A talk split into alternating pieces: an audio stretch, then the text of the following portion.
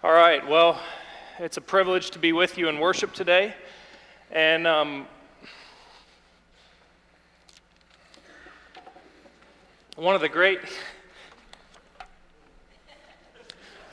Yeah, laugh it up, guys. Yeah.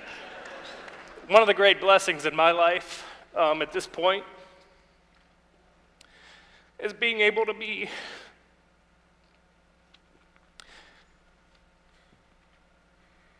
near my spiritual mentors, being able to pastor here close to uh, my father.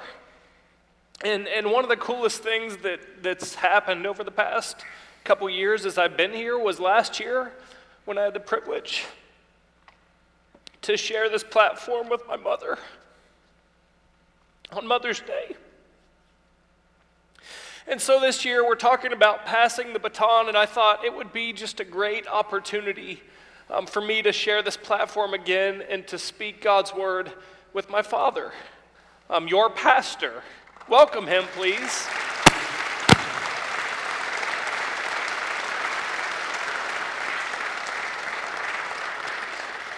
Even though I've been in this role for a couple years, I know that Pastor Bob will always be your pastor, and that's a good thing. It's, it's one of the greatest blessings to be able to do things like this and to be able to share ministry together. And so today we're going to we're to bring God's word together, but I thought, why not just make this even a little bit more tearful? I want to have my son Eli come up, and I want him to read God's word to us today. So he is going to read the scripture. Eli, grab that mic and come on up. He's going to read the scripture we're going to go through, and then we're going to work our way through it. Um, but this is my oldest son, Eli. So here you go, Eli. In the pre- uh, 2 Timothy 4 1 through 5. In the presence of God and Jesus Christ, who will judge the living and the dead, in the view of his appearing and his kingdom, I give you this charge preach the word, be prepared in season and out of season correct, rebuke, and encourage with great patience and careful instruction. For the time will come when people will not put up with the sound of doctrine. Instead, to suit their own desires, they will gather around them, a, them a great number of teachers to say what their itching ears want to hear. They will turn their ears away from the truth and turn aside my myths turn aside to myths. But you keep your head in all situations, endure hardship, do the work of an evangelist, discharge all the duties of your ministry. 2 Timothy 4 6 through 8. I am re- I'm already being poured out like a drink offering, and the time for my departure is near. I have fought the good fight. I have finished the race. I have kept the faith. Now there is in, now there is in store for me the crown of righteousness, which the Lord, uh, the righteous judge, will award to me on the day that not only to me, but also to all who have longed for this appearance. Thank you, Eli. You can put the mic right down there. They were laughing at us yesterday. Um, on Saturday morning, there's a group of men that pray together, and um, they were saying maybe we should put a tarp down with two of us up here that like to cry. And I was thinking, no, we'll be fine. Shows how much I know myself. But, uh, but good morning. Thank you, Eli, for doing that. Um, I'm excited to bring God's word to you today. Um, we've been talking about passing the baton. And so, what an awesome opportunity we have um, to to share God's word. And through this series, we've looked at, at different facets. We've been looking at the at Second Timothy, um, Paul's letter in Second Timothy um, to Timothy. And, and, so, over the past three weeks, we've talked about chapter one. Paul's, Paul talked about Timothy's heritage of faith, the people that have gone before him, his grandmother, his mother, the example that has been set and he says timothy you have a great heritage. And then and then the next week we talked about that fanning the flame because you've been given this great gift and this great calling. Fan it into flame. Continue to get excited. Continue to be on fire to do what god's called you to do. And so fan the flame. And then last week we looked at the end of chapter 3 and talked about the power of the gospel. And so I want to read real quick the end of that chapter 3, verses 16 and 17 to you. And, and then I want to talk a little bit, go into chapter 4. So, chapter 3, verse 16 says, All scripture is God breathed and is useful for teaching, rebuking, correcting, and training in righteousness, so that the servant of God may be thoroughly equipped for every good work. This is the scripture we looked at last week. And so, what this means is that God's word has everything we need to do what God's called us to do. God's word is it's God breathed. Scripture is God breathed and it's useful for teaching, for rebuking, for correcting and training in righteousness. It's, it's everything to, we need to do what we're called to do. And, and so it, it, when we teach, we teach God's word. It, talks about rebuking. That word rebuking isn't a word we use a lot, but, but when we're off base, when we're living in a way we shouldn't, God's word points out where we're missing the mark. And then it's useful for correcting us, helping us get back on path, to, to follow Christ, and then training in righteousness. God's word, if you will stay in God's word, will continue to produce righteousness for you to become like Christ. And so this text actually was not split off from the text we're going to go into here in a minute. This, this was actually part of this whole thought of the beginning of chapter 4. And so Paul says, Scripture is what you need. Scripture, it's God's word. It's important. If you're going to be who you're called to be, if you're going to do what God calls you to do, you need to be in God's word. And, and so that sets up what he's going to say next. And I'm going to kind of paint the picture for you here. And then I, I'm going to let Dad come up and, and talk about the charge that he gives to Timothy. But, but chapter 4 says, In the presence of God and Christ Jesus, who will judge the living and the dead and in view of his appearing and his kingdom. Now, I'm going to stop there and I'm going to talk about that. But these are words that maybe we would be tempted to just read through and pass over. But I want you to understand the importance of what was just said. So, Paul says Scripture is God breathed, it's what you need to do what you've been called to do. And, and then he says, in the presence of God and of Christ Jesus who will judge the living and the dead, and in view of his appearing and his kingdom. These words, you may hear these words. Um, I, I, performed a wedding last night, and these are words that sometimes we say in weddings in the presence of God and in the presence of, and so we're talking about, you know, who is there. So, so this, this little sentence talks about the who, and then it talks about the why. And so I want to talk about the who and the why because what Paul is doing is he's charging Timothy, he's passing that baton, and he's charging Timothy to go do the work that God has called him to. So he says, in the presence of God and Christ Jesus. I was thinking about this.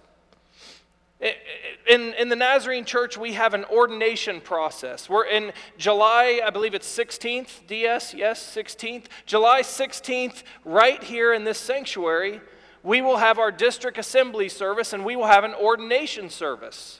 And what that means is, is all of those people who have been studying through the program and working towards becoming ordained in the Church of the Nazarene and on our district will come and they will be ordained to go and do the work of ministry.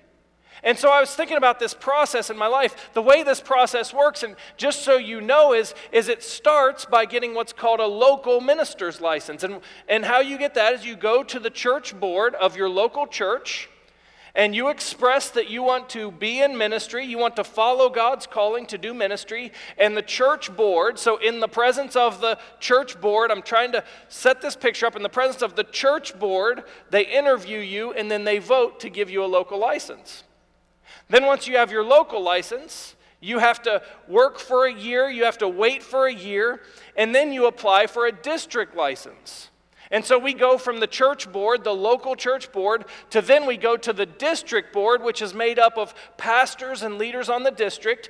And every year thereafter, you meet with that district board and they ask you questions and they, they decide whether you're going to continue towards this path of ordination. So, in the presence of the local board, and then you move up to the presence of the, the district credentials board, which is pastors and leaders, and then If you've had your district license as long as you need to and you've fulfilled your requirements and you've done the education, then you can become ordained. That's what's going to happen here on July 16th. And so, what happens then is there will be a big crowd like this, people from all over the district.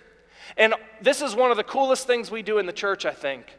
All of the ordained ministers in the church that are here will come up onto the platform and they will stand around you and they will pray for you. And, and so now, so in the presence of the local church board, in the presence of the district credentials board, and, and now ordination is in the presence of the district, and then the esteemed district superintendent, and all of the pastors on the district, and even the general superintendent is there.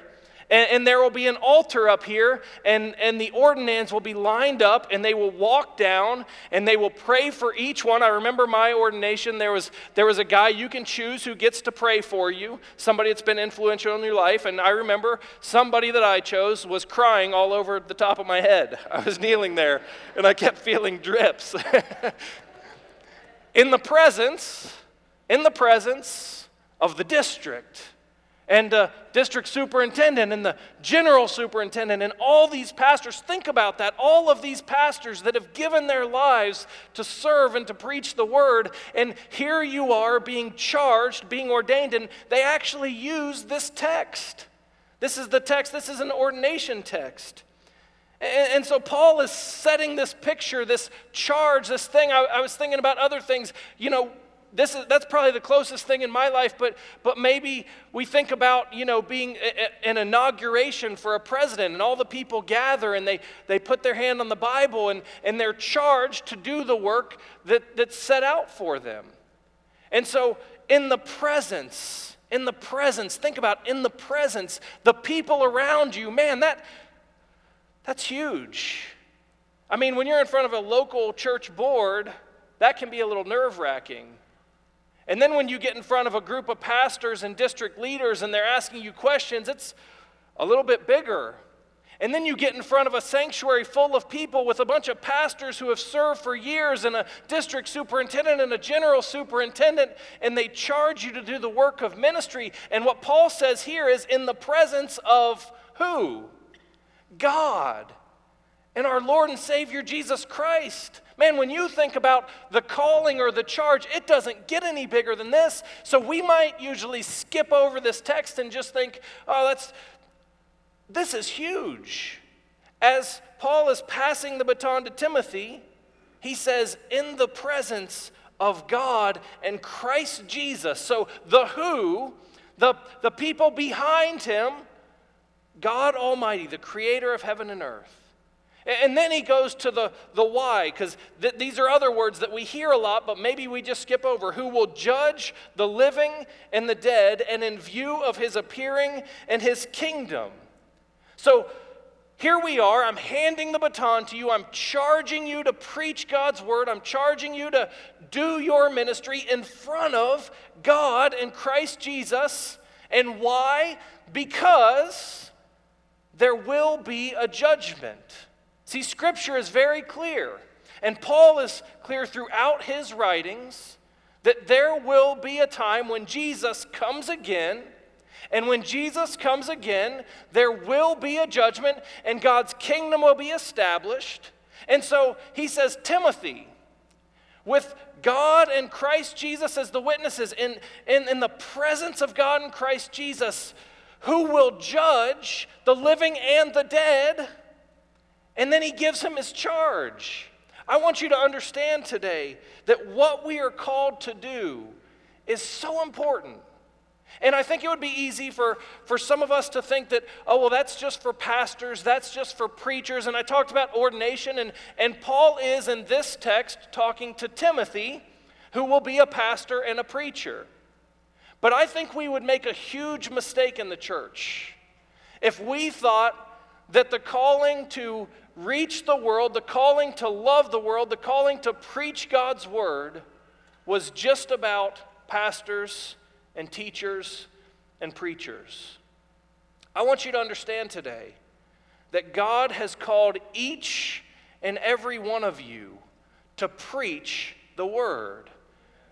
Pastor Bob's going to talk about that here in just a second about what that's all about. But I want you to get this picture. So, just setting this up, think about this. In the presence of God Almighty, in the presence of God, in Christ Jesus, who will judge the living and the dead, there will be a judgment. It is important the work that you are called to do because one day there will be a judgment. And so, I'll pass it off to you now. Go ahead. It's interesting that on Friday, my schedule took me to a correctional institution. And so, as we have Paul writing from prison, we understand that he has had already one trial that didn't go so well. He's awaiting the second trial, maybe it's the sentencing. And when he's writing these words, he is believing that his death is imminent. He is wanting to say things that are so powerful that it will take those who come after him and it will cause them to do this work, to pass on this ministry of Christ, not only to young preachers, but to all people. Uh, many of you have heard me for a long, long time, and so a couple of the things I'm going to say will not be new to you at all. But I came out of college, I was a business communications major. Didn't know that I was going to be called to ministry at that point. I went to my second interview. My, my dad had owned Mahaffey Maytag, so my first interview was with Maytag. And the guy that interviewed me, when it was over, he said, Well, Bob, uh, we would be glad to hire you, but you're probably going to be a pastor. So they didn't offer me a job. I went to my second interview, and it was with the Norwalk Furniture Corporation. And I remember they gave me six hours of aptitude and personality tests. And I thought, I don't have a chance after six hours of that stuff. And then I sat down next to the president, the guy that owned the company. And he said to me, Bob, what are your priorities in life? And I said, Oh, that's easy. Easy. My first priority is to please my Lord and Jesus, Lord and Savior Jesus Christ in everything I do. My second priority is to be the greatest husband and the best dad that anyone could ever be. My third priority is to be vital to my church family, for it is the body of Christ. And my fourth priority is to be a great employee. And he looked at me and he said, Well, those aren't the answers we're looking for. the guys that we interview want to make a lot of money. And I said, Well, that wouldn't be all bad, but that's not my priority. And I remember driving four hours home, and I got home and I said to Elaine, I didn't get the job. My priorities didn't line up with their priorities. And it's a God thing, but in less than 10 days, I had that job for the next eight years. My job never changed my priorities. That's exactly what Paul is saying to young Timothy here. He is saying, Your task is to preach the word. The, the words there would really be herald the word, proclaim the word. And it's not just like in a sermon, but it is the good news. I hope when you came to Jesus Christ, it was great news. I hope it made a total difference in your life. That before there was sin and shame and guilt and all of those things, but all of a sudden, when you invited Christ into your life, there was newness, there was purpose, there was something more than making money. Wow. The priorities of our life are to be Christ. And I, I really think they are to be please the Lord, number one uh, Father's Day. Guys, are these your priorities? Please the Lord, my highest priority. Number two, be the greatest husband in the world. If I'm proud of anything that I've ever done, it's that I loved my wife as much as any man ever could. I was privileged to care for her two years of dating and 44 years of marriage. And I'd love to be continuing to do that. It's the great priority of my life to please the Lord and to be a great husband, and then I hope I've been a good dad. I, it was probably because of Elaine that I have three great kids. Those are my highest, those are your highest priorities. I don't care what your job is, I don't care what it is that you want to do. These are the priorities. And Paul is saying, I'm entrusting to you. Timothy, for you, it's preaching the word. Christians, for you, it is heralding, proclaiming the good news of Christ, the difference he makes in his life. And then he goes on and he says, um, he, he, says, uh, be prepared be persistent. Wow. You know what it really means? Grab the opportunity. I think we get in this slide of life. We get in this path that we just kind of try to accomplish all the things in our weekly schedule. I, I hope that we can kind of get a filter in there that says everything I do in my life should be about Christ. Um, You've heard me say it. I, I, take my, when I cry on my clothes or on my tie, I take it over to a dry cleaner just kind of adjacent to the church. And, and it, it had been three years, and the lady said to me, How do you always have this stuff on your shoulders of your coats? And I said, Well, a part of my job is hugging everybody. And she said, What do you do? and I said, I'm a pastor. It's the greatest job in the world. And she said, My pastor doesn't hug me. And I said, Well, you go to the wrong church. It's right over there. I was in there three months ago and I handed it off. And I guess it was because Elaine went in first, but so you put in 7591767, which isn't my phone number anymore. and it comes up Elaine. So she always greets me with, Hi, Elaine. and through the years, she knew of Elaine's struggle with cancer.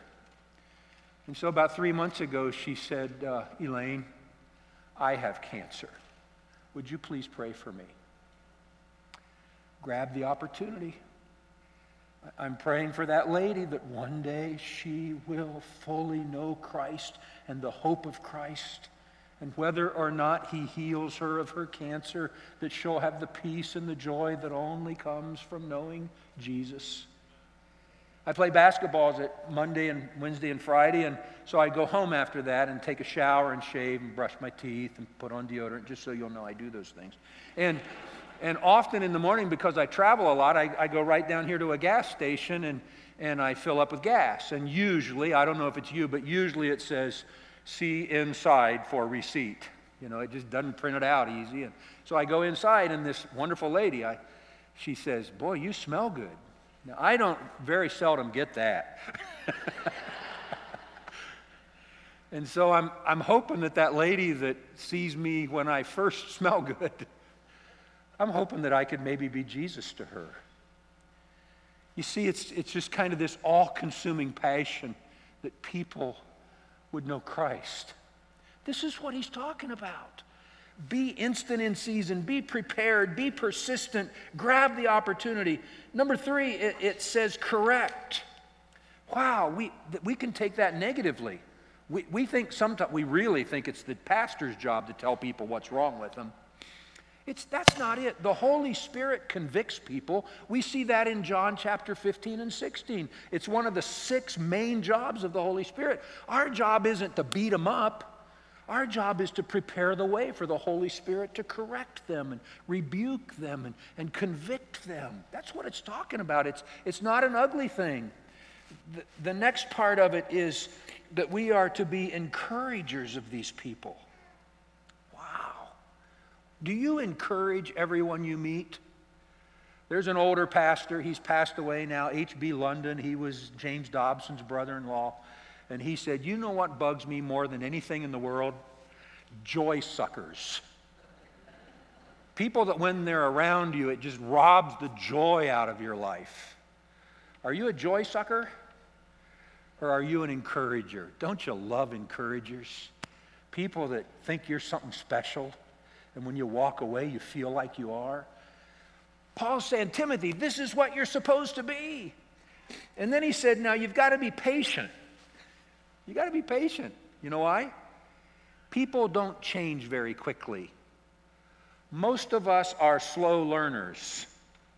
And we get stuff going on in our life and we get used to it, and we're kind of slow to change. And so Paul says to Timothy, be patient. Be patient in loving these people.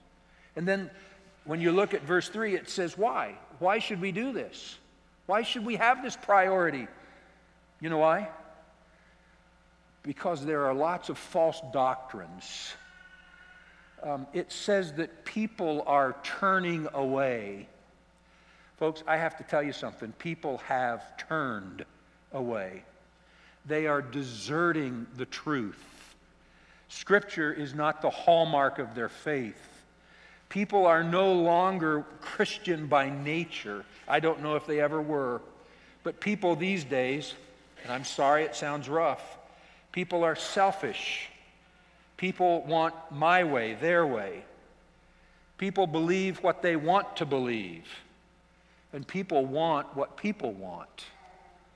And that is diabolically opposed to what God wants. Because God calls us to be like him, sacrificing, suffering, selfless. If, if you could write down those three S words, the very nature of Jesus Christ, he sacrificed for you and I. He gave his lifeblood. Wow, suffering. Did you know in Philippians 1, the very letter of joy, what it is that we're supposed to be like when we're in prison. Paul writes it, and he said that we are to suffer with Christ. The Christian life is not one without suffering. We are all suffering or going to suffer. Christ suffered. And thirdly, selfless. There's no room for selfishness in us if we're to be like Christ. This is Paul's claim. This is Paul's admonition. This is what Paul is calling his believers to do. So he says in verse 2, he says, I give you this charge preach the word, be prepared in season and out of season, correct, rebuke, encourage with great patience and careful instruction. For a time is coming, and this is, this is what Dad was just talking about. For a time is coming or for a time will come when people will not put up with sound doctrine. Instead, to suit their own desires, they will gather around them a great number of teachers to say what their itching ears want to hear, and they will turn their ears away from the truth and, and turn aside to miss. And so, so Paul is saying, I'm handing you this baton in the, in the presence of God because a judgment is coming. And then he warns them that I'm handing you this baton, but by the way, people aren't going to want to hear what you have to say. And so in verse 5, he says, But you, keep your head in all situations, endure hardship, and do the work of an evangelist. Discharge all the duties of your ministry. And so, Paul's advice, he says, I'm handing you the baton. Now go and preach the word. Like, like Pastor said, be ready all the time. Be ready, whether it's at the dry cleaner, whether it's wherever it is, be ready to share Christ with others. And then he says, Others may not want to hear what you have to say. A time is coming when people are going to turn away from the gospel and they're going to just want to hear what they want to hear. And, and I, I totally agree. We are in those days right now. And so Paul's, Paul's response to that is this But you, Keep your head in all situations. Keep your head. Endure hardship and do the work of an evangelist. Discharge all the duties of your ministry. And so, what's he saying? He's saying, stay focused. Last night I was on the way to do this wedding, and, and more and more these days, the more and more times that I'm speaking outside of the church, I'm aware that a lot of the people I'm speaking to probably will not have grown up in church or will not know all the things. And so it's kind of interesting to go into a scenario, and, and I'm not saying that was last night, but it's interesting when you're going to a wedding or a place and, and you are charged to preach the word, but you know that maybe the people don't view the word the same way you view the word or the way it should be viewed. And so I was talking with Megan about this on the, on the way last night, just saying, you know, it's just a, it's a weird thing. And, but, but Paul warned Timothy, Timothy of this. He said there will be a day where people won't want to hear the word. His response, his response, keep your head. You know what that means? Preach the word anyway. You aren't called to figure it all out. You aren't called to do everything. You are called to preach the gospel, to live the gospel. I don't know how the lady at, at the laundromat, or not the, the dry cleaning place, is going to come to know Jesus, but I know that your calling is to live a life of faith and be Christ. I don't know how your coworkers are going to come to know Jesus. I don't know how this is all going to happen, but I know that what we are called to do is preach the word through our lives, through our words, through our actions, to be Christ to others. So keep your head. And I was thinking about this as I painted that picture earlier er, of who is there when he's being charged. This is the God Almighty and the importance of what he's going to do preach the word because a judgment is coming. I was thinking about this. It's never been up to the people that God has called to make it happen. What what's up to them is to be faithful to what God has called them to be. It wasn't up to us to make everything happen. Moses didn't make the Red Sea part, God did. Joshua didn't make the walls of Jericho fall, God did. All we're called to do is be faithful and preach the word and be Christ. And so I don't know what it looks like for people's lives to be turned around. I don't know what it's going to take. I don't know how that's going to happen. What I know is this we are called to preach the Word of God, the God breathed Scripture that is useful. And I believe if we're faithful to do that, God will work. And so Paul says, keep your head. Don't forget why you do what you do. This is important. Don't forget why you do what you do, why you are Christ to others. And don't forget who is behind you. Don't forget that God is with you. And it's God's power that's going to transform the people around you. Well, this is a big change when we get to verses 6 and following. And I'm only handling 6 and 7, so this shouldn't take too long. But uh, what happens here is Paul has a drastic change he has been saying, Timothy, you preach the word. You, you do this. This is God's call to you. And now at verse 6, he begins saying, I. You see, this is like his eulogy. I think he's sitting in that prison cell waiting for the sentence of death. I think he knows that his life is soon to end. This is his final word. This is what is coming out of his heart more than anything else. And so he looks at young Timothy, or he looks at us, and uh, he says, I am being poured out like a drink offering. That is a Greco Roman Roman military athletic word. It's kind of a boxing thing. It, it's, it's kind of a racing thing. It's, it's a training. I have trained for this race. There is nothing in this statement that says, I'm the winner. There is nothing that boasts of how great Paul is.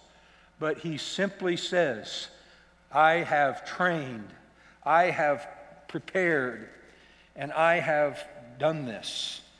And so, what he is saying is, I'm being poured out.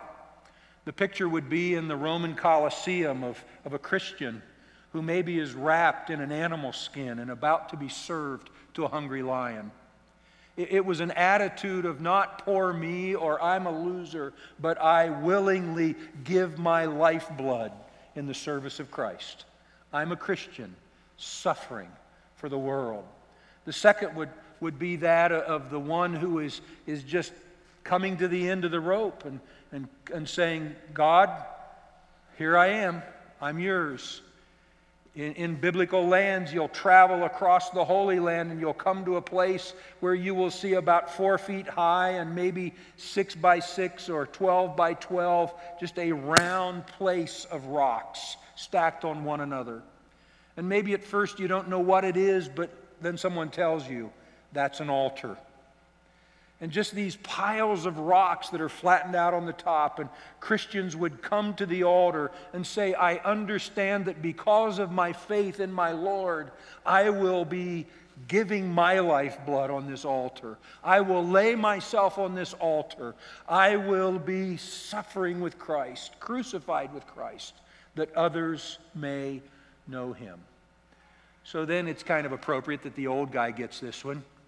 He says, I have fought the fight, I've finished the race, I've kept the faith. Folks, this is not only a sermon for our younger people who are here to be called and to follow the call and set your priorities when you're young. This is for every one of us. This is for every one of us to say, I am not going to quit. It's been quite a few years now, but a, a guy that had served on our staff in another church ended his life prematurely. It was a shock to all of us. It was really hard to travel to that funeral and do his funeral. And I'll never forget, soon after that, Robert came to me and he said, Dad, finish well. Those are words I'll never forget. I cannot become embittered by the tough parts of life. I, I, cannot stop living because the lady that I love most is gone. I, I cannot be hurt by things that have happened in the church. God's calling us. Finish the race, fight the fight, keep the faith. It doesn't matter what our age is. This is the proclamation that Paul gives us. Finish well, do it. It's not how good were you. It's not what job do you have. It's not how much money's in the bank. It's not how big is your house or what is your car like. It is, I have kept the faith. I'm faithful to the moment that I see my Jesus face to face. Wow. The priorities. Please God. Be a great husband and father honor the church, the body of Christ, and do your job the best that you can. But I have three other priorities that this talks about. Number one, the baseline, the foundation for our living is Scripture. All Scripture is God breathed. Scripture is number one. Number two, convictions. We all have convictions. Maybe it isn't that Scripture says it exactly, but it's derived from Scripture. Maybe there are things we have learned from our faith upbringing, but the things that are convictions to me, I honor with my life. And then, thirdly, preference. What would you like? Where do you want to eat? What color car do you drive? That's not first, that's third. First is Holy Scripture. Finish the race, fight the fight keep the faith.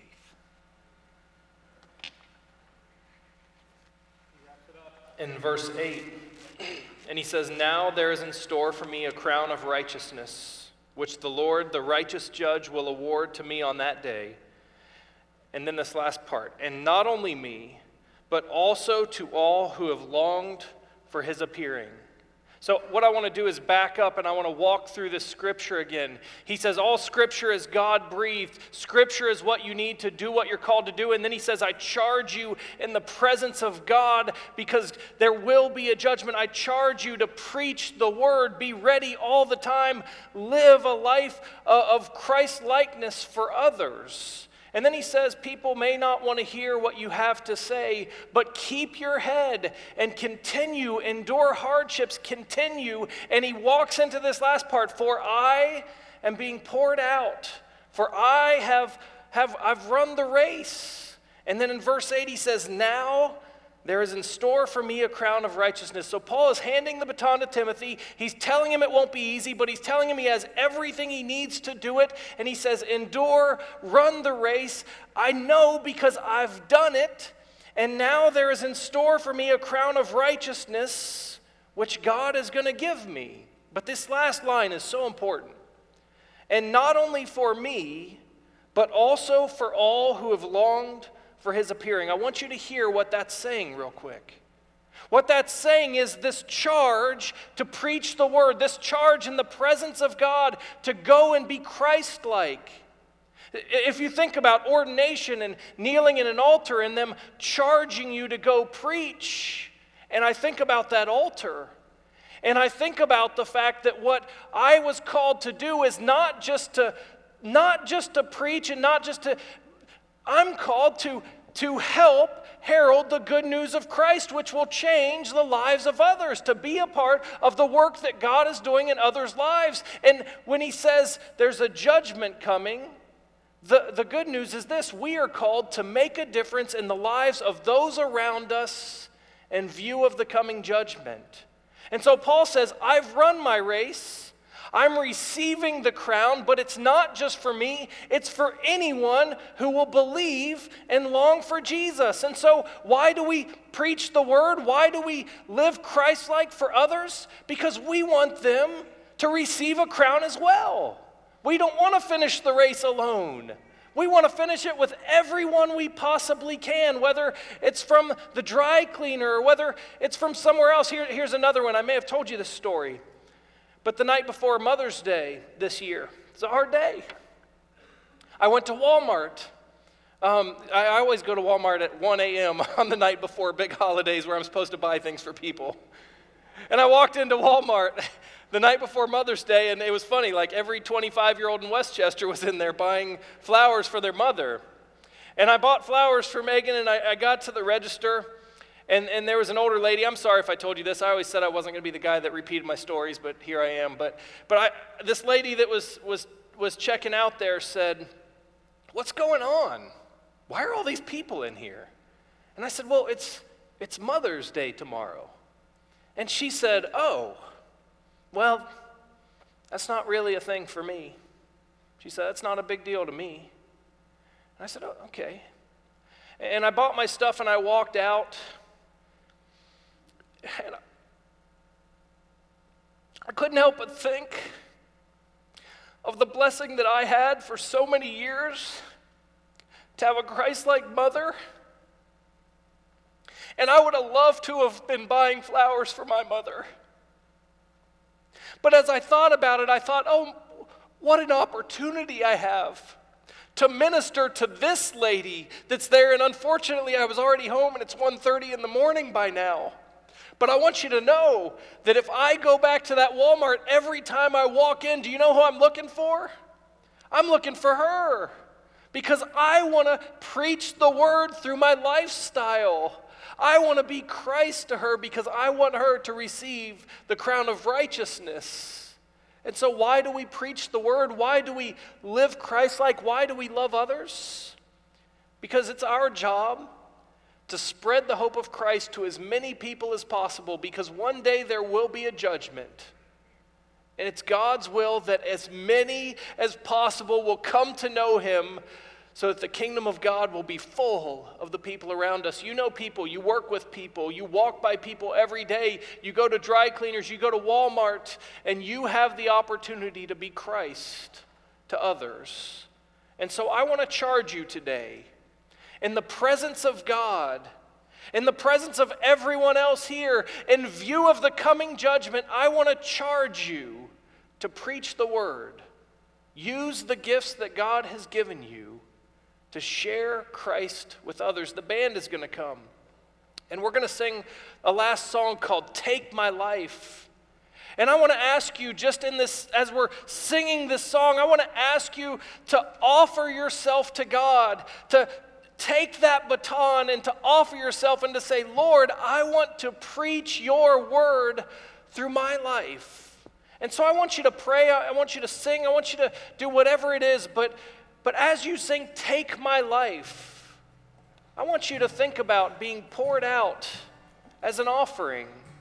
I want you to think about what God has given you. I want, I want you to think about the gifts. I want you to think about the people that you have the opportunity to see every day. And I want you to say, Lord, take my life. Let me be poured out like an offering and work and do your work through me. Let's stand together and sing.